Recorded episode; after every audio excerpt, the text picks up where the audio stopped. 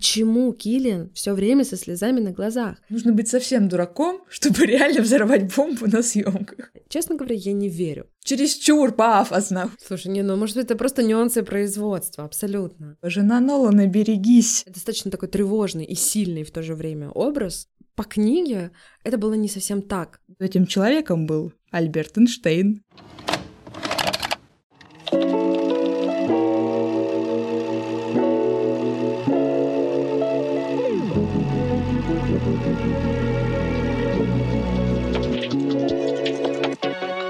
Друзья, всем привет! С вами подкаст «Ты это видела?» и я сценаристка Ирина Романова. Меня зовут Элина Жукова, и я режиссер. А вы слушаете наш подкаст, где мы обсуждаем актуальные яркие фильмы с помощью хейтерских комментов. И в этом случае мы делаем это потому, что уж ну очень хочется понять, что же может означать комментарий «Эх, Нолан, Нолан!»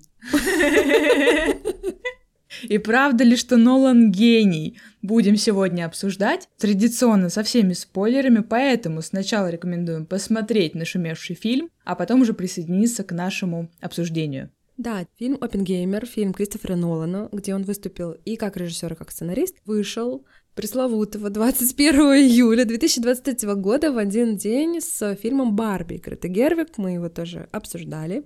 Пожалуйста, послушайте выпуск о «Барби».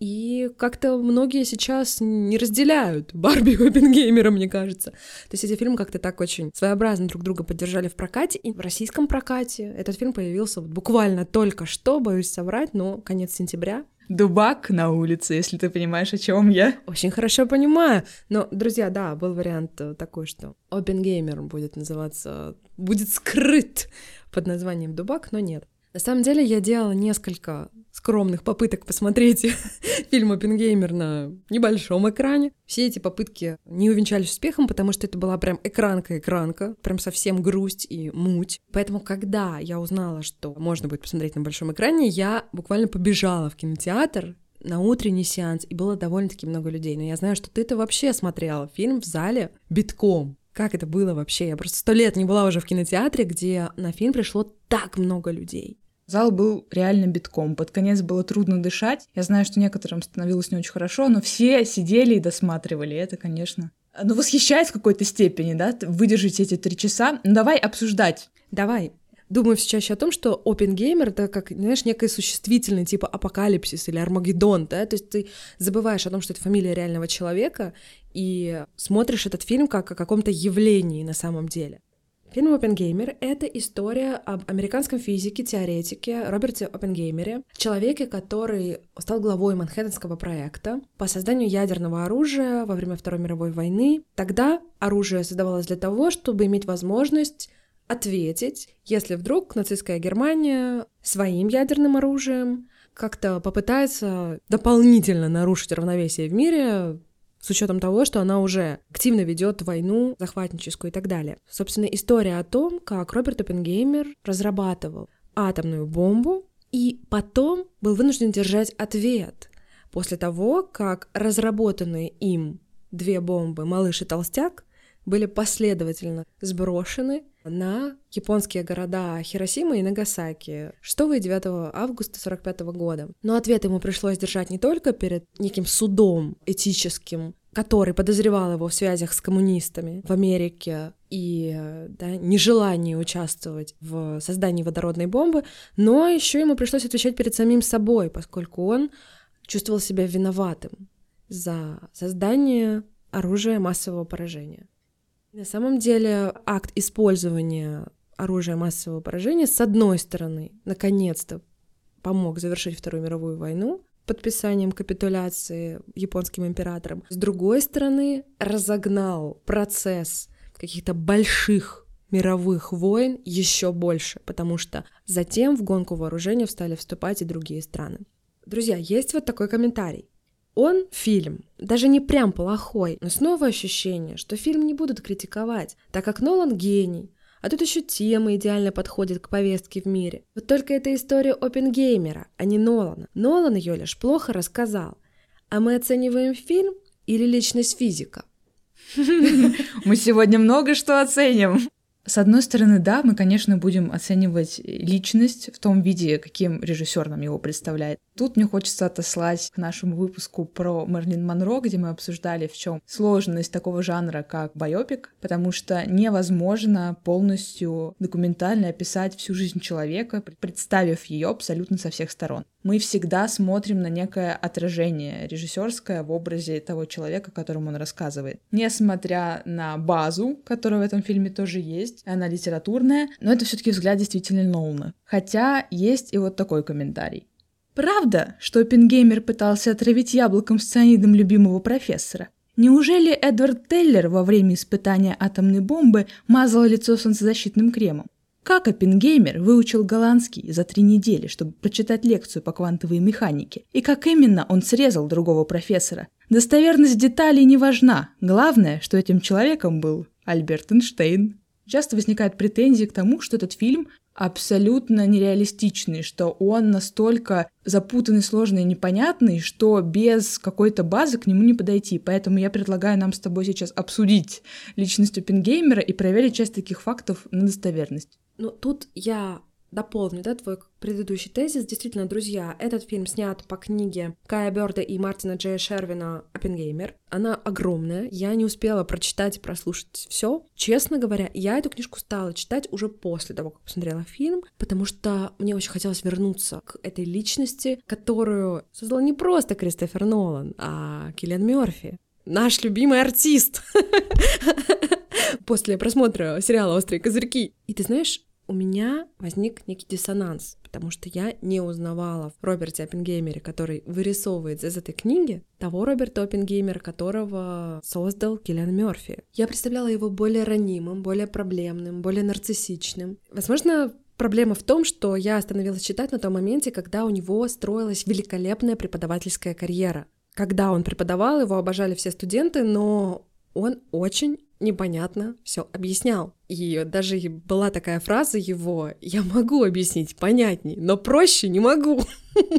Или, например, факт о том, что к нему просто все ломились на курсы, а он же был пионером квантовой физики. Это был прорыв, и не все понимали вообще, о чем это. Так вот, у него был курс любимый всеми, но непонятный. И очень часто ребята записывались на курс повторный, и повторно его проходили. И даже был такой факт, что русская студентка прошла его курс три раза и подалась на четвертый. Он такой, ну подождите, в четвертый раз куда? Я не могу вас взять. И тогда девчонка устроила голодовку, и тогда он взял ее, потому что он любил в людях настойчивость. В этом есть какая-то определенная токсичность. Ну, понимаешь, когда преподаватель вот такой, это проблемка для студента. И это, с одной стороны, это неоднозначность образа. И я из книги видела неоднозначного, очень неоднозначного опенгеймера. В фильме он человек, в которого очень легко влюбиться потому что невероятный вайб Киллиана Мерфи просто ну, окутывает реально этого персонажа. Я думаю, что на самом деле обаяние у них было абсолютно разное. Когда я смотрю на фотографии, реальные фотографии Опенгеймера, и потом смотрю на фотки Киллиана Мерфи, я понимаю, ну что-то есть, но все равно и вот как раз-таки, да, это моя долгая тирада в кассу о том, что невозможно, невозможно там ставить никакие знаки равенства между реально существовавшей личностью и героем, который воссоздан в фильме. Ну, я до просмотра фильма вообще ничего не знала про Пингеймера, кроме того факта, что он изобрел атомную бомбу и что его сыграет Киллиан Мерфи, все. Честно говоря, меня этот фильм очень сильно увлек.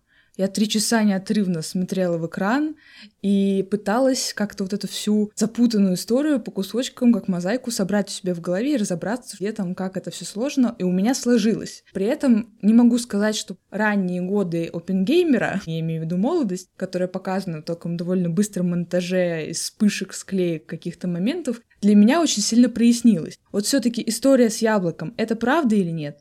Это правда, но фильме показано, что он отравил яблоко цианистым калием. По книге это было не совсем так. Да, он отравил это яблоко, сам в этом сознался, и потом стало понятно по анализу этого яблока, что это было не настолько токсичное яблоко, которое могло кого-то убить. Но сам факт того, что студент это сделал, в целом подвигало его к отчислению. И тогда его отец приехал и платил деньги, и он остался. Конечно, в фильме это все докручено, что это яблоко должен был съесть именно Нильс Бор. Такого не было. Просто мне казалось, что это придуманная такая метафора будущей атомной бомбы, что сначала он настолько эмоционально заряжен и хочет отомстить этому профессору, что он на эмоциях вкалывает и делает вот это оружие, ну, таким маленьким, хотя библейское яблоко он его, по сути, вкалывает, и это тоже такой символ. А потом он создает другое яблоко, гораздо больше, которое уничтожит нахрен весь мир. Также на эмоциях, и у меня было ощущение, что это чисто такая выдуманная деталь на самом деле. Я думаю, это могло бы сработать, если бы он был злым героем. Но глубина драмы здесь, в моем понимании, как раз-таки измеряется тем, что у Опенгеймера не было никакого злого умысла. Более того, все его знания, они были направлены во благо, а глубина знаний его была просто неизмерима. Он был по-настоящему талантливым физиком-теоретиком, который мог сходу разобраться в любой теме, любого из своих сотрудников, которые занимались там, да, какой-то экспериментальной частью или чем-то еще. То есть он не хотел войны, он работал на благо, но как бы драма в том, что это благо оборачивается смертью. Относительно надуманности в этом фильме есть еще сцены, которые мне кажутся надуманными, которые мне кажутся очень топорными, и мы с тобой еще поспорим об этом а, ближе к финалу выпуска. Вот. Еще мне казалось, что вот этот факт, что он такой гений, гений, реально выучил там за три недели один язык, в оригинале читает книжки на втором, все он знает, и гуманитарий, и технарь, такой комбо всего. Казалось, что это правда, и что Роберт выходит из очень богатой и влиятельной семьи иммигрантов из Германии, Германии его родители владели оригиналами работ Пикассо и Ван Гога и могли позволить сыну прекрасное образование, а он как бы не противился этому мне понравился факт, что в детстве, когда ему было 10 лет, он очень увлекся минералами, начал переписываться с Нью-Йоркским минералогическим клубом насчет вот всех этих минералов. И они в какой-то момент позвали его читать лекцию, а потом удивились, что ему всего 12 лет, потому что он настолько умные письма писал по фактам, что они были уверены, что это очень взрослый человек, который давно эту тему изучает. Он не хотел участвовать в лекции, но отец был настолько горд тем, что сын убедил общество и он убедил его в том, что нужно обязательно сделать эту лекцию. Он записал тезис и участвовал в этой лекции. Получается, он был вундеркинд своего времени. Наверное, я думала о том, что его можно назвать вундеркиндом, интеллектуалом, и был он начал с того, что прекрасно разбирался в химии, а физиком он стал позже. И да, в свои университетские годы он еще думал, кем он хочет стать, и далеко не сразу сделал этот выбор. И только потом он уже безумно там увлекся физикой. То есть он наращивал, наращивал, наращивал свои знания, причем за какие-то очень короткие отрезки времени. Но при этом, да, очень любил литературу, очень много читал, э, любил музыку, любил Стравинского, но не любил Чайковского и так далее. То есть он был реально человеком, который впитывал вот все, что можно впитать. И для меня ну, совершенно правдоподобным был тот факт, что он так быстро выучил язык. Ну и потом он же получал образование в Европе, в том числе. С учетом того, что интеллектуальная деятельность ему всегда была близка, и такая интеллектуальная нагрузка в целом для него никогда не была проблемой, совершенно ничего удивительного нет в том, что он быстро схватил язык. Ну, знаешь, вот есть комментарий, который говорит, что умный-то он умный, но плак за какой-то. И комментарий звучит так. Три часа фильма Роберт Оппенгеймер, его играет Киллиан Мерфи, страдает, плачет, истерит, рефлексирует и не хочет изобретать ядерное оружие. Но по какой-то причине все равно продолжает изобретать ядерное оружие. По сути, из этого и состоит почти весь фильм. Почему Киллиан все время со слезами на глазах? Почему и во время секса с красивой женщиной, и во время работы, и во время прогулки по парку он все время подавленный, грустный и растерянный? Элина, есть у тебя ответ на этот вопрос? У меня есть предположение, и оно э, связано со структурой фильма. Возможно, ты меня поправишь, но я это увидела так. Есть такие две цветные нити, проходящие через весь фильм. Одна черно-белая, другая цветная. Mm-hmm. И цветная — это субъективный взгляд как раз самого Роберта Оппенгеймера. Мы видим, как он смотрит на картины, как он видит в луже частицы, которые напоминают частицы атома, окружающие нас везде и повсюду. И э, сам Нолан признавался, что он писал этот сценарий от первого лица, как бы от взгляда самого Оппенгеймера, еще не зная вообще, кто будет его играть. То есть ему важно было представить, как он это все видел, как он это воспринимал, как он чувствовал это чувство вины и осознание того, что он натворил. Поэтому то, что мы часто видим его крупный план, его глаза, его тревогу, его напряжение, это как раз показывает его чувства. Соглашусь, тут вот э, подсветить хочу еще одним комментарием.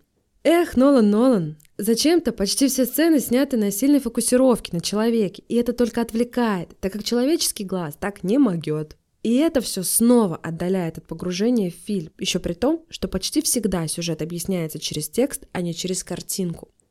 И знаешь, я когда прочла этот комментарий, я тоже подумала о том, что, по сути, ведь это же история о человеке, который создал оружие, которое способно уничтожить мир за считанные секунды, навсегда, и ничего от этого не останется он это прекрасно осознает, и зрителю хочется видеть этого человека чуть ли не под микроскопом, хочется видеть его чувства, как он это все переживает и проживает в себе. И отсюда, собственно, вся эта резкая фокусировка действительно идет. Мы хотим его видеть вот прям как на раскрытой ладонь, и мы его так видим. Это его лицо прям с первых кадров фильма. И это прям вот ответ на этот вопрос, почему прекрасное лицо Киллиана Мерфи, его голубые холодные глаза. У самого Оппенгеймера были такие же.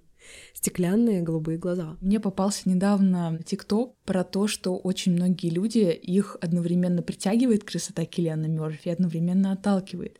И они не могли понять, что же и как это, пока кто-то из косметологов или пластических хирургов не сказал, ребята, да вы посмотрите, это же абсолютно сбор всех стандартов мужской красоты в одном человеке. У него ясные голубые глаза, точенные скулы, у него там что-то по пропорциям, но при этом он сам по себе такой. Смотришь на него и думаешь, да как так может быть? Абсолютно. Но вот вопрос про текст там был. Фильм начинается как самая обычная судебная разбирательская история, когда Оппенгеймер сидит, вспоминает свое прошлое, что-то рассказывает, потом мы видим кусочки из прошлого. И, по сути, весь фильм, потом он, конечно, заплетается всяко разно и держит напряжение, но, по сути, весь фильм — это же реально диалоги, разговоры, флешбеки. Идет суд над человеком. Поначалу это такой очень локальный суд в какой-то комнатушке, куда его загоняют, чтобы сломить эмоционально, потому что к моменту, когда он э, становится создателем бомбы, проводит э, испытания под названием Тринити, руководит этим проектом. Это пик его карьеры, это пик его влияния. А потом его спускают с этих небес на землю в результате интриг, в результате обиды конкретного человека, Льюиса Штрауса, члена комиссии по атомной энергии США в то время, который был не согласен с Опенгеймером, да, не, не пришел к согласию с Опенгеймером по вопросу создания водородной бомбы. И он и так к тому моменту, как человек, как личность, постоянно находится вот в этом таком турбулентном состоянии вины, которую он переживает, жуткой вины. И тут его еще и вот допрашивают. И мы, по сути, как зрители, участвуем в этом допросе. А на допросе люди что делают? Говорят. И, по-моему, как раз-таки вот этот формат разговорности заложен. Здесь не может быть меньше текста. Потому что герой объясняет, почему так. А объяснять можно словами. Ну, тут у меня есть комментарий, который тебе противоречит.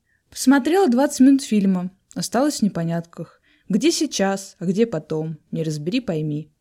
Как бы, что делать, Ира? Они болтают, а ничего не понятно. На самом деле, отчасти мне немного мешало тоже флешбеки, флешфорварды, вся эта история. Но это Нолановский монтаж, назовем его так. То есть это киноязык э, Кристофера Нолана, абсолютно удобный ему. Мне очень мешало то, что нет разницы практически визуальной между Оппенгеймером молодым и Оппенгеймером более взрослым. Киллиане Мерфи виден возраст. Но я смотрела на сюжет. Я понимала, что он будет очень линейным. То есть это такой low-concept классический. Мы просто знаем, что есть ученый, которому суждено придумать атомную бомбу, суждено ее испытать, и все было понятно. Для меня как раз-таки те кадры, которые шли в черно-белом варианте, то, что происходит именно уже на большом суде, когда допрашивают уже и Льюиса Штрауса, мы узнаем мотивы, почему он это делал, мы видим реакцию научного сообщества, мы видим людей, которые готовы вступиться за опенгеймера, потому что он действительно этого заслуживает. И был оболган на самом деле. Я смотрела это, знаешь, как какую-то корреспонденцию в старой газете. Вот эти вот кадры черно-белые, они меня прям погрузили в какое-то кино 60-х. А это не случайно, я сейчас маленькую вставочку сделаю. Для этого фильма Кодек разработал специальную пленку черно-белую для IMAX, чтобы Нолан, который не любит вообще-то CG, ваши цифровые технологии, мог все снять в своем стиле. И причем пленка специально сделана в формате старой пленки, которые в те времена пользовались воспроизвели все, чтобы ты почувствовала вот то время. И я это почувствовала, и это для меня очень ценно. Я была настроена на байопик, эпохальный, большой байопик и так далее, но я получила больше, чем просто байопик. Я получила конкретное высказывание, жесткое и, честно говоря, очень сильно меня растревожившее. Если относиться к диалогу между Оппенгеймером и Эйнштейном, который как интрига сохраняется весь фильм, и относиться к самой ударной фразе Опенгеймера, которую он говорит в финале картины, он говорит, что мы все-таки подожгли атмосферу. Очень боялись ученые, что когда взорвется бомба, пойдет цепная реакция. То есть реакция не остановится, а последствия взрыва, они начнут воспламенять атмосферу, и весь мир сгорит. Ну, как бы фактически этого не произошло физически в природе, но морально и смыслово действительно атмосфера была подожжена, и этот пожар который был начат наличием в мире ядерного оружия, он, по сути, продолжается до сих пор. И максимально круто, что это фильм не просто о биографии человека, отдельно взятого, который был поставлен в ситуацию выбора морального, что это фильм рефлексии, попытка режиссера осмыслить, возможно, ну, вину одной какой-то конкретной страны перед всем человечеством. Это тоже очень ценно. Я бы не совсем согласилась, что это совсем линейный сюжет, потому что он скорее похож на линии метро, по которым можно туда-сюда кататься и возвращаться к одним и тем же событиям с разных сторон. Мне понравился ход вот этим разделением на цвет и ЧБ, потому что сначала кажется, что это деление по времени, потом кажется, что, возможно, цветное — это субъективное, а черно-белое — объективное, а потом оказывается, что черно-белое — это все просто взгляд Штрауса, который тот еще циник и подлец, все одновременно переворачивается, с другой стороны, это такие не глобальные перевороты, если смотреть на всю историю целиком и э, в контексте, но вся эта структура, она опять же доказывает, что, во-первых, не существует никакого определенного взгляда на то, кем был Опенгеймер. Во-вторых, это доказывает, что это режиссерское высказывание, которое требует эмоциональной, интеллектуальной работы. И сам Нолан об этом и говорит, что линейная структура, она предпочтительна для телевидения, потому что начинается с одного, плавно продолжается, ты можешь отойти помешать супчик и вернуться спокойно к просмотру, потом ты логически понимаешь, что произошло. А его фильмы — это большие полотна, в которые надо вкладываться. Поэтому меня немножко, честно говоря, триггерят комментарии про то, что мы ожидали легкого кино, а что нам просто так не рассказали про историю Оппенгеймера, что там еще были какие-то непонятные персонажи. Например, такой комментарий. Фильм — шляпа. Таких актерищ понабрали и сделали пшик. А я вот как раз, пока ты говорила, я думала о том, что там безумно интересно за всем наблюдать, потому что прям лучшие артисты, лучшие актеры, там такая плеяда просто ну, знаешь, там начинается с того, что ты смотришь одни оскаровские номинаты и лауреаты, да. а потом они играют одних нобелевских номинантов и лауреатов, ты такой, да блин, где люди простые-то? Что происходит? Так и есть, так и есть. А, вообще, это потрясающий фильм, по которому можно там проводить телегбез, потому что там огромное количество каких-то ученых упомянуто, которые разрабатывали важные какие-то законы, закономерности физики, которые мы изучали в школе. И тут можно посмотреть на этих физиков. А в этой реальности это очень классно. Это, конечно, не самое главное. Присоединяясь к твоему такому некому возмущению, о чем фильм «Довод», например, да? Об инверсии, об обратимости потока событий, которые подвязаны к времени, когда время может идти назад, и тогда все события как в реверсе отматываются назад. Потрясающий концепт. Или, например, «Интерстеллар». Ты заглядываешь в шкаф, а там другая реальность, другое время и так далее. Или начало, друзья. Сон внутри сна, и сон внутри сна гораздо более реален, чем реальная жизнь. Гораздо более реален, гораздо более интересен. Это Нолан, друзья! Как можно было ждать от него какого-то повествования без подвоха, без особенностей, без фишек, так сказать? Ну да, игры со временем — это фишки Нолана, и, кстати, он потерял когда-то саму жизнь возлюбленную, и тем самым вот эта тема вернуть время вспять или как-то там его исправить и как-то по нему поплыть, она так или иначе присутствует во всех его фильмах, так же, как и мертвые жены, если ты заметила. Но я не нашла реального подтверждения тому, что так было, Хотя я задумалась про вот этих мертвых жен или мертвых женщин, которые так или иначе появляются в фильме. И в этом фильме тоже есть э, героиня Джин Татлок, любовница Оппенгеймера, которая умерла, блин, и тоже повлияла на него в ответственный момент своей, блин, смертью. Что ты думаешь на этот счет? Почему он так делает? Ты знаешь, у меня нет прям такого фактологического ответа, но я просто сейчас э, как-то вспоминаю его фильмы, начиная с фильма «Помни», «Моменто». Там же сырбор начинается из-за того, что герой теряет жену и пытается как-то это избыть. Потом мне вспоминается фильм «Престиж» с Хью Джекманом и Кристианом Бейлом, и там тоже есть смерть возлюбленной одного из э, основных героев. В «Бэтмене» погибает любимая женщина Бэтмена. «Интерстеллар» не буду врать, не помню. В доводе героиня Элизабет Дебеки настолько сильно выглядит, что кажется, что даже если она погибнет, э, ну, она не погибнет все равно. В начале, которое я пропустила, безусловно, мертвая жена Марион Котияр в этом образе. Ну и вот, пожалуйста. А в Дюнкерке вообще нет женщин, поэтому там и не умер никто. Как тебе такое? Интересно. На мой взгляд, образ умершей женщины действительно романтизируется, потому что все эти героини, они прекрасны. Это не какие-то злые ведьмы, которые там разрушают жизнь человека. Это, наоборот, очень возвышенные образы, которые заставляют героев стремиться к чему-то большему, так или иначе улучшать себя через испытания. Почему-то это получается так. Почему-то эта формула заложена в произведении Кристофера Нолана. Какой ответ, Элина? Я не знаю. Я почитала комментарии и, честно говоря, немножко посмеялась тому, что типа «Жена Нолана, берегись, будь внимательна».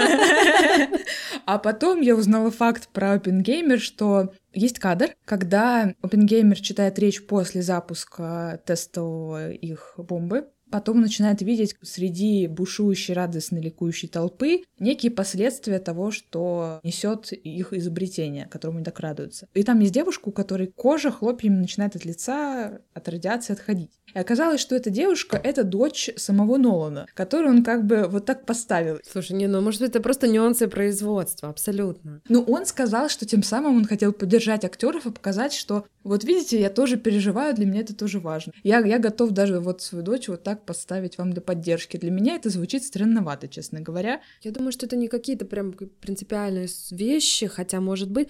Ну, если возвращаться к комментариям о женских образах, то у меня есть вот такой комментарий. Эмили Блант выглядит и играет плохо. Какой-то цирк с клоунами, а не университет с учеными. Хейт отхватила Эмили Блант, сыгравшая Китти Опенгеймер. Тут я бы в двух направлениях стала отвечать. Во-первых, Китти Опенгеймер была его другом, и это мощный образ. Если вы посмотрите на фотографии реальной Кити Оппенгеймер, она выглядит как суперреальная женщина, такой жизненной красотой. И, по-моему, Эмили Блант замечательно это передала. И особенно, когда началась история с возрастным таким периодом, когда уже наступила старость, так называемая. Она замечательно справилась с этой ролью волевой женщины. И тут вот, что играет она плохо, выглядит плохо. Друзья, знаете, в жизни можно выглядеть плохо.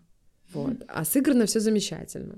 Мне, наоборот, понравился грим в конце, когда она не жмет руку одному да. из физиков. Как оказалось, это тоже был реальный факт. Этот физик потом очень расстроился, что она им не пожала руку. Но мне сложилось впечатление, что все-таки был первостепенен для Нолана Оппенгеймер, поэтому жена на далекий план ушла. Ну, то есть видно, что она поддержка, видно, что она опора, видно, что по-моему, она какой-то диктофон принесла в сумочке на слушание, чтобы были доказательства того, что этот весь суд был э, специально сфальсифицирован. Видно, что там есть проблемы у них в семье, потому что в реальности она была биологом, которая тоже начинала очень хорошую карьеру, но потом дети-дети, еще потом переехали в Лос-Атомус. Это все не очень классно сказывалось на их семейных отношениях, потому что Роберт Оппенгеймер все-таки был нарциссичным гением, который говорил, я люблю только физику, а дети — это на тебе, родная. Почему-то забыла про вот эти сцены и кадры о том, как она от материнской депрессии, собственно, страдает. И в целом мне тут хочется сказать, что не обязательно быть э, великим гением, чтобы уставать от э, заботы о детях. Дети — это в целом достаточно сложно, и сложно осуждать родителей, которые пытаются совмещать и активную работу, и воспитание детей. Друзья, это сложно, и тут Опенгеймер как раз-таки выливается в тот бесконечный поток людей, которые, ну, просто живут с э, вылезшими на лоб глазами просто потому, что это все очень сложно сметчить. Житейское замечание, верно подмеченное Ноланом. Да, но при этом его ругают, что он всю роль женщин всегда сводит либо к тому, что она вдохновляет мужчину на какие-то дальше движения в сюжете своей смертью, либо просто его поддерживает и вдохновляет. Опять же, очень мало показано женщин, которые были физиками, но волосатыми, если кроме, по-моему, одной героини, которая да. там мелькает, но и то непонятно особо, что она там делает. И за это ругают. Возможно, это действительно что-то влияет, потому что я прочитала вот такой коммент, что это фильм вообще-то для мужчин. Фильм основан на реальных событиях, и он на любителя. Больше для мужчин, интересующихся политикой и историей. Лично мне было скучно, потому что людям с позитивным мышлением, ну сидеть, лишний раз напрягаться, думать об атомных бомбах и войнах, ну не особо нужно. И так в наше время этого хватает. Мне же хотелось отдохнуть от бытовых дел, поэтому удовольствия от фильма как такового не было. Плюс ненужные сцены секса и голые бабы зачем вставили в этот фильм, непонятно это фильм в жанре биографической драмы, и афиша, на которой изображен такой суровый мужчина на фоне э, бомбы и огромного взрыва, наверное, должен подвести каким-то определенным ассоциациям. Это достаточно такой тревожный и сильный в то же время образ, возможно, неправильный выбор фильма. Что касается того, что это фильм больше для мужчин, ну, я с этим категорически не согласна, и почему у мужчин не может быть позитивного мышления? И что такое вообще позитивное мышление?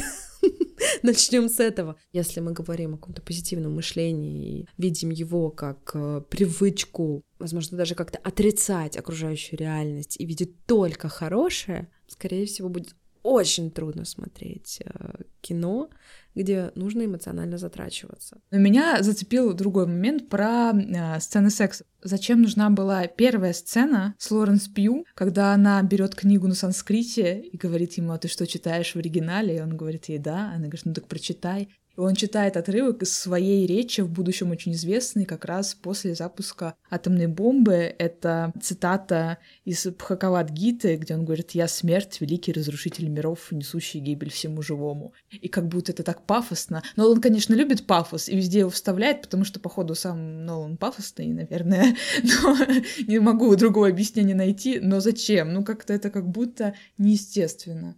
Ну, это безумно красиво. Красивая женщина, обнаженная, сидит на мужчине, показывает ему книгу раскрытую с оригинальным текстом и просит его прочитать. То есть происходит секс, откровенный секс, крутой, между двумя людьми, которые друг другу нравятся, и в это время они читают книжку. По-моему, это очень эротично. И они просто сапиосексуалы, которых заводит мозг и умные люди, да? Вот, да, как, как вариант. Но стоит отнестись к юности Оппенгеймера, ведь это все происходит в его молодости. Вот опять же, это проблема в том, что мы не видим, где он моложе, где он старше.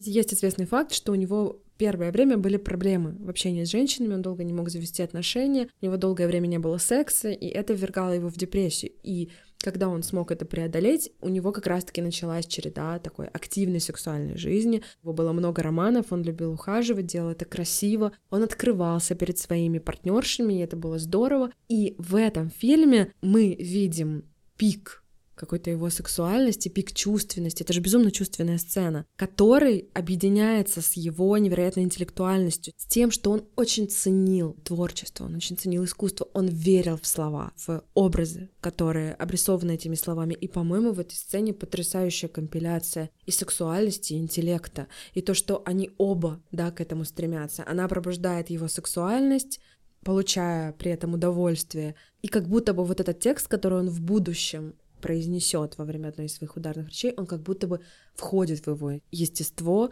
в тот момент, когда они соединяются. Ну это круто, блин, это классно. Для меня это все равно было такой драматургической больше необходимостью, что вот нам надо объяснить, что он встречался с Джин Татлок, что вот она такая экзальтированная какая-то mm-hmm. женщина, такая резкая, при этом вот она вроде и психиатр, и коммунистка, и потом, понятно, это все подвяжется на то, что именно ее друзья и именно контакты с ними будут вменяться Опенгеймеру как предательство чисто ради этого, как будто это было, знаешь, просто так мельком прочертить вот эту линию. Мне гораздо больше понравилась другая эротическая сцена в момент допроса, когда он отвечает про их отношения, сзади сидит жена, и в какой-то момент мы вдруг увидим, что он сидит абсолютно голый. И понимаем, что он чувствует себя также абсолютно голым, потому что его жизнь разбирают какие-то незнакомые люди, варварские, абсолютно копаясь в его грязном белье. И жена при этом тоже вспоминает какие-то вот эти не самые приятные события. Это ну, довольно сильное эмоциональное впечатление производит. Причем, что эта сцена в отличие от первой, как будто выполнена гораздо более режиссерско. То есть режиссер закладывает какие-то вещи, специально это туда добавляет а не просто по сюжету снимает. Соглашусь. И еще эта сцена, она как-то максимально натуралистична. И невольно вспоминается картина Фрина перед Ариапагом. Это картина 19 века, по-моему. Там красивая женщина, голая на судилище. Ну, просто посмотрите, загуглите. Это э, жуткий эффект, и снимают э, как бы с его стороны, со спины его, потом ее со спины. И их становится одновременно жалко и одновременно ты понимаешь, почему это так. Он действительно обнаженный и максимально беззащитный сейчас перед всеми. И то, что она умерла, Джин Татлок, на тот момент, конечно же, уже ее не было в живых, и он там тяжело переживал ее уход из жизни за много лет до этого. И вот это присутствие мертвой невесты, несостоявшейся мертвой возлюбленной, оно полностью расцвечивает дополнительными красками эту сцену. Я думаю, что ну, ее даже и без отдельного напоминания очень трудно не заметить. Но все-таки меня не отпускало. Я смерть, я разрушитель миров. Чересчур пафосно, хочется мне все еще говорить. И я решила вообще узнать, что это за речь, что это было. Оказалось, что многие ошибочно думают, что это не цитата, что это сам про себя Пингеймер говорил. Да. Но нет, это цитата из книги, которая очень повлияла на само мировоззрение Опенгеймера, и который как-то говорил, и друзья его говорили, что она вообще сформировала его жизненную философию. Бхагавад-гита — это индуистское писание 700 стихов, которое написано на санскрите. И в центре всего вот этого писания диалог между князем-воином по имени Арджуна и его колесничем, который на самом деле бог Кришна. И в какой-то момент предстоит война, и вот стоят две армии, и на одной стороне стоит вот этот Арджун, а на другой его противники, которые в том числе его родственники, его учителя, его друзья. И он разрывается. Как бы с одной стороны, он понимает, что это силы зла, с которыми он должен бороться, а с другой стороны, блин, это его близкие. Mm-hmm. И как бы он должен убить своих близких, и, и он не хочет этого делать, естественно. Он вступает в диалог с Богом, который говорит ему, что на самом деле ты должен исповедовать более высокую философию и думать не только о себе, а думать о своих обязанностях прежде всего, ты воин, поэтому ты должен воевать, и ты как бы должен доверять богам, а не своим личным интересам и чувствам, потому что есть дхарма, то есть твой святой долг, как воина, нужно на них пойти. В итоге, конечно, вот эта война вся случается, он побеждает, по большому счету, Оппенгеймер повел себя как этот воин. Он сказал, я ученый, мое дело изобретать, Поэтому я вступаю в эту гонку и тоже буду изобретать эту бомбу. А как ее будут использовать, это уже не мой как бы вопрос. Пусть условно боги, точнее политики и все остальные решают. И когда есть момент в фильме, он, в общем-то, может предотвратить какой-то момент и рассказать про опасность, он сидит и молчит. И вот тут как бы большой такой вопрос, риторический, наверное, на подумать, насколько это является перекладыванием ответственности. Э, нельзя забывать о том, то он создавал ее не в вакууме. Он и его огромная команда создавали бомбу в ситуации войны, когда была угроза всему человечеству со стороны Германии. Просто я пытаюсь сейчас представить себе эту ситуацию, потому что в целом, как человек, я не понимаю, зачем реально создавать предметы, которые способны убить человека, такие вот сложные, технологичные. Зачем создавать оружие? Мне непонятно. Но Окей, ты не создаешь оружие, ты пацифист, ты против войны абсолютно, кто-то его создает, приходит, убивает тебя и всю твою семью. У тебя нет возможности защититься, потому что, ну, все, что у тебя есть, это ничего. И вот в этой ситуации одно дело, когда к тебе приходят, там, не знаю, с топорами, с ножами, со всей этой историей, это одна история, очень жуткая, страшная, и которую невозможно оправдать. А с другой стороны, есть история, когда на тебя бросают бомбу, и ты просто сидишь и ждешь, когда на тебя бросят бомбу а можно сделать в ответ свою бомбу и сказать, что, ну, если ты бросишь, то, наверное, и я брошу. Но только тогда надо подготовиться, чтобы как-то нанести ответный удар. Просто суть вот этой э, гонки вооружений, противостояния вооружений как раз-таки в том, что какие-то полюса обладают одинаковой силой и мощью.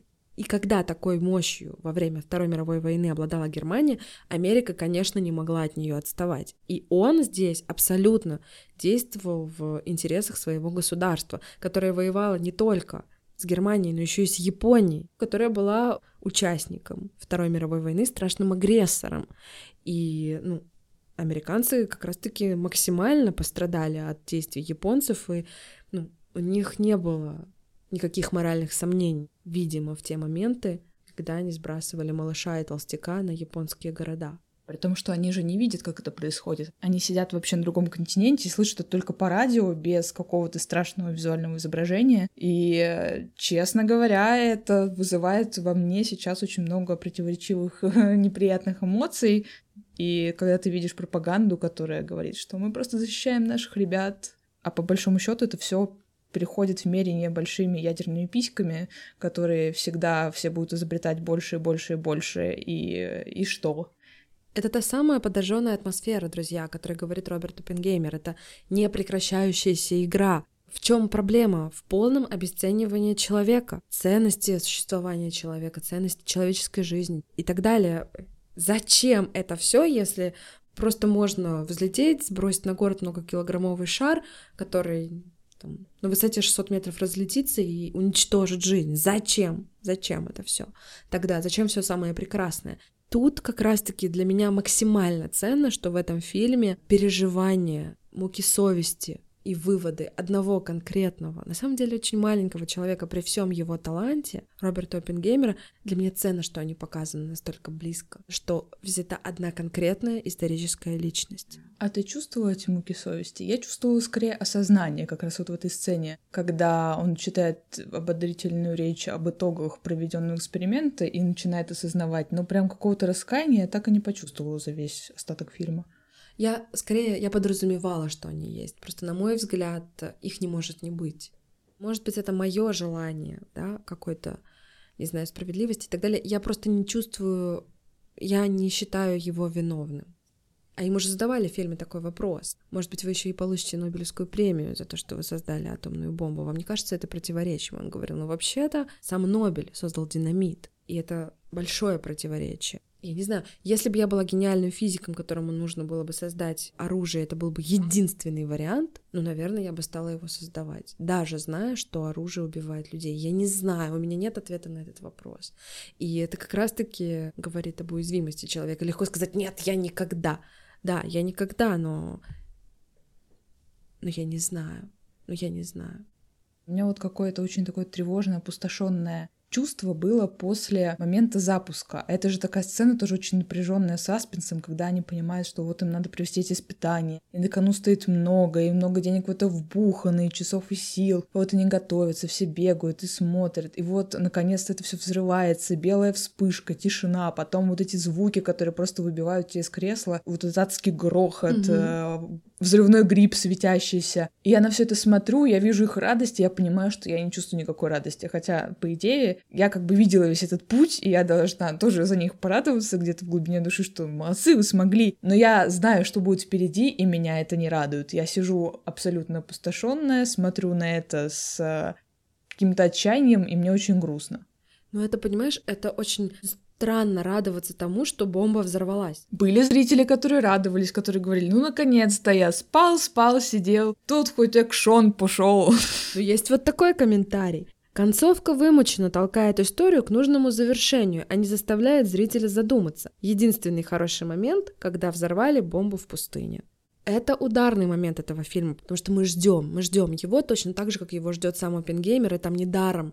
Это настолько все выверено в определенное время. Специальная кнопка, смотри, чтобы напряжение не упало. Если оно упадет, ничего не получится. Там еще есть момент, когда они опускают какую-то штуку, чтобы доделать бомбу до конца, да, так да, аккуратно, ядро. сучимся пальцами, чтобы как будто не коснуться ее и не получить облучение. Это так медленно, медленно, и ты такой думаешь, ну не уроните, пожалуйста, а то будет капец потом как они ее там поднимают и так далее на какую-то такую безумную высоту, и она стоит подсвеченная этими прожекторами. Давайте уезжайте оттуда, скорее, скорее. Я такая, быстрее, ребята, да вы что? И потом, как они смотрели это испытание, там они подстелили себе эти пенки. Господи, думаю, как это все на самом деле и понятно, ну, потому что это ученые, которые что-то разработали, долго создавали, создали, и вот они теперь смотрят на результат. С одной стороны, с другой стороны, ну, это такая вот убийцы, по сути, которые, ну, сделали что-то, что будет убивать. И в том числе убивать себя же, потому что когда они лежат без средств защиты с каким-то микростеклышком, на который они будут, знаешь, смотреть. Да, чтобы не ослепнуть. И я в будущем уже знаю о последствиях радиации. Ага. Я думаю, ребята, вы чего? И потом, когда я вижу блюющего человека после всего этого, я понимаю, что, ну... Ну да, они облучились, еще и это произошло.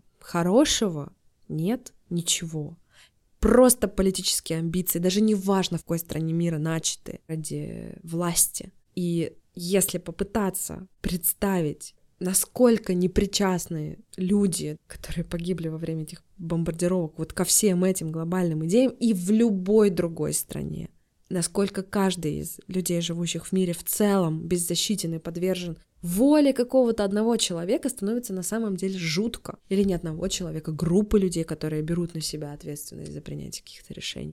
Фильм огромное количество важнейших тем поднимает, и, конечно же, о нем хочется думать, хочется разбираться. Честно говоря, я не могу себе представить груз ответственности, который нес на себя Опенгеймер после взрыва бомбы в рамках проекта Тринити и после того, как э, малыш и толстяк были сброшены на японскую землю.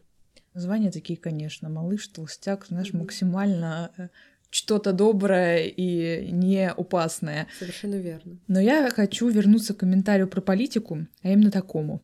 Мир реально был на грани атомной войны, и циничность политиканов можно было бы показать более жестко, но авторы решали взаимосключающую задачу – показать историю и не дискредитировать политиков – я с этим комментом не очень согласна, потому что, по-моему, даже короткие эпизоды с политиками очень их дискредитируют и показывают всю циничность происходящего. У меня, например, мурашки в какой-то момент побежали от сцены с Гарри Олдманом, который играет президента Трумана, и когда Оппенгеймер говорит, что у него руки в крови, он просто с улыбкой достает из нагрудного кармана платочек и такой типа «вытри». И что? У меня тоже. У меня даже больше.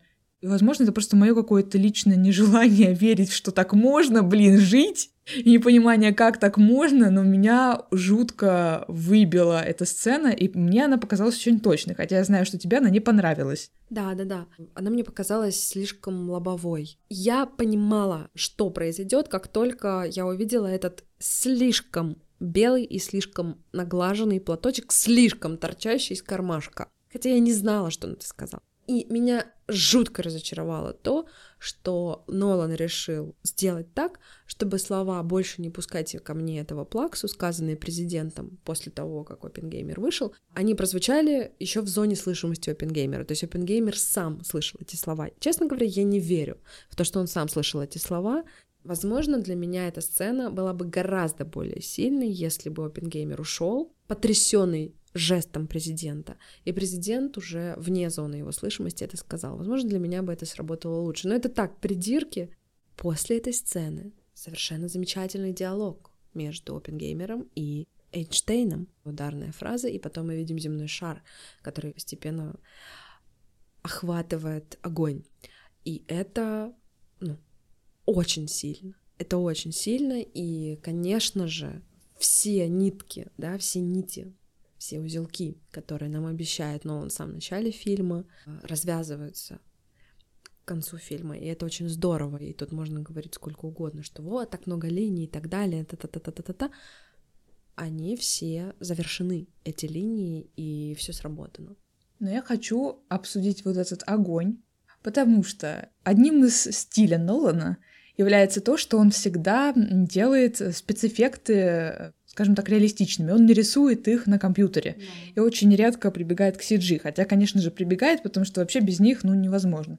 И мне было интересно. Вот я знаю, что в доводе он реально взорвал самолет. Ага. Но при этом я понимаю, что нужно быть совсем дураком, чтобы реально взорвать бомбу на съемках. Мне было интересно, а как же тогда он так сделал это все, если не CG? Оказалось все гораздо проще. Пиротехники взрывали какие-то микробомбочки и делали яркие громкие взрывы, чтобы пугать актеров, и в этот момент они отыгрывали свои реакции, слыша реальные взрывы и смотря как щепки, песок и вот это все летит, потому что снимали на реальном месте, где проводились все эти испытания. И потом сам взрыв реальный, но он был сделан на макете. То есть был макет этой местности и был взрыв, который в макете казался огромным, на самом деле он был контролируемым. И потом, конечно, чуть-чуть это все дорисовывалось, и уж, ну, конечно, в конце фильма вот этот огонь, обволакивающий планету Земля, тоже был нарисованный. Я очень боялась взрыва, и меня потрясло, как он решил это все. Отсутствие звука в этой сцене, и потом уже на тебя накатывает это все, потому что я ждала, я ждала, для меня это настолько настолько я была уже растревожена к этому моменту. А зачем это смотреть? И кому это смотреть, если вообще-то позитивное мышление мешает? Я-то думаю, что этот фильм стоит посмотреть всем. И это очень удобно сделать, потому что, во-первых, это Кристофер Нолан. Во-вторых, это главная роль Келлена Мерфи, который играл, кстати, в ряде предыдущих фильмов Кристофера Нолана, но никогда не был в главной роли. Если вы поклонник или поклонница Ренессанса Джоша Харнета, смотрите! Если вы любите истории и байопики и хотите посмотреть самый кассовый байопик всех времен и народов, смотрите. Если вы любите политическое кино, историческое кино, смотрите. Если вы сценаристы не знаете, как развести разговорный фильм на три часа, смотрите. Да, да, да, да, именно так. Этот список, друзья, уходит в небеса. Посмотрите Опенгеймера, посмотрите его на широком экране, если у вас есть такая возможность, потому что, безусловно, этот фильм нужно смотреть так и только так. А еще уверена, что этот фильм войдет в Оскаровскую гонку, как минимум за монтаж и звук, потому что Людвиг Грансон настарался, правда, со всеми вот этими темами, тикающими, тревожными и взрывами, и вообще с тем, как это все держит напряжение все три часа. Уверена, мы еще увидим и актеров, и Роберт Дауни младший. Конечно. Здесь может быть лучше адаптированный сценарий, лучшая мужская роль Киллиан Мерфи и лучшая мужская роль второго плана Роберт Дауни младший. Я сто лет не видела Роберта Дауни младшего в каких-то фильмах вне вселенной Марвел. Я очень была рада видеть его в каком-то новом амплуа. Он такой взрослый, такой зрелый, такой классный в этой роли. Честно говоря, я не то чтобы сразу его узнала. Да? Да, он такой не такой, как обычно.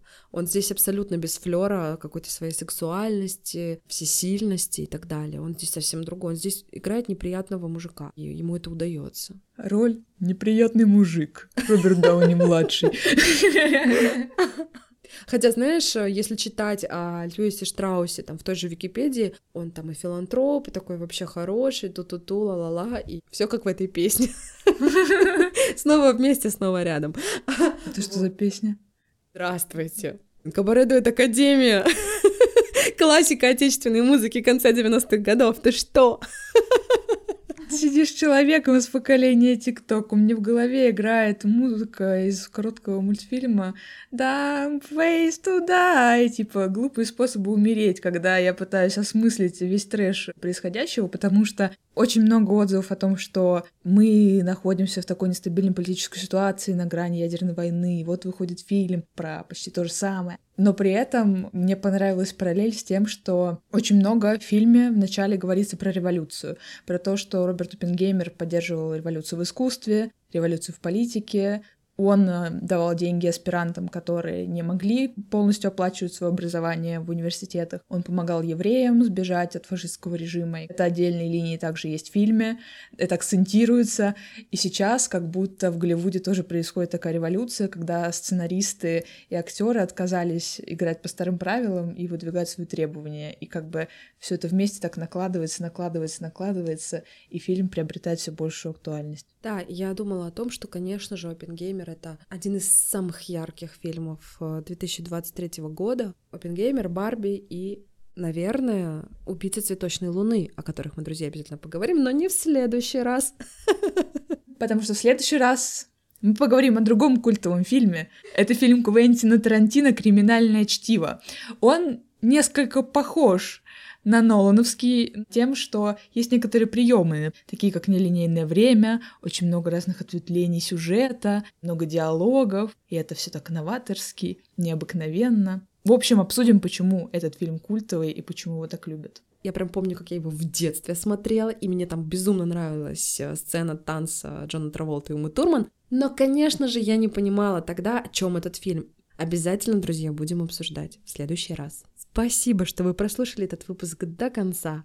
Мы будем очень рады и благодарны, если вы поставите лайк на той платформе, где вы нас послушали. Это может быть Яндекс Музыка, Google подкасты, Apple подкасты, Spotify, CastBox, SoundStream, ВК подкасты. Очень много где мы есть. Сберзвук. Конечно. Да, друзья, лайк нам можно поставить на Яндекс Музыке. Это будет означать, что вы на нас подписались. А на Apple подкастах вы можете оставить отзыв, поставить звездочки, поставить много звездочек. Мы очень этого хотим. А еще, друзья, вы можете зайти в наши социальные сети, в наш телеграм-канал, а, в наш паблик запрещенный ныне в России социальные сети. Еще мы есть на Boosty. Заходите туда, если хотите нас поддержать. И еще у нас есть паблик в Дзене. Если хотите почитать тексты, которые мы пишем о кино, пожалуйста, заходите туда. Но основная наша площадка с текстами — наш телеграм-канал. Ждем вас там. Что, друзья, услышимся? Услышимся. thank you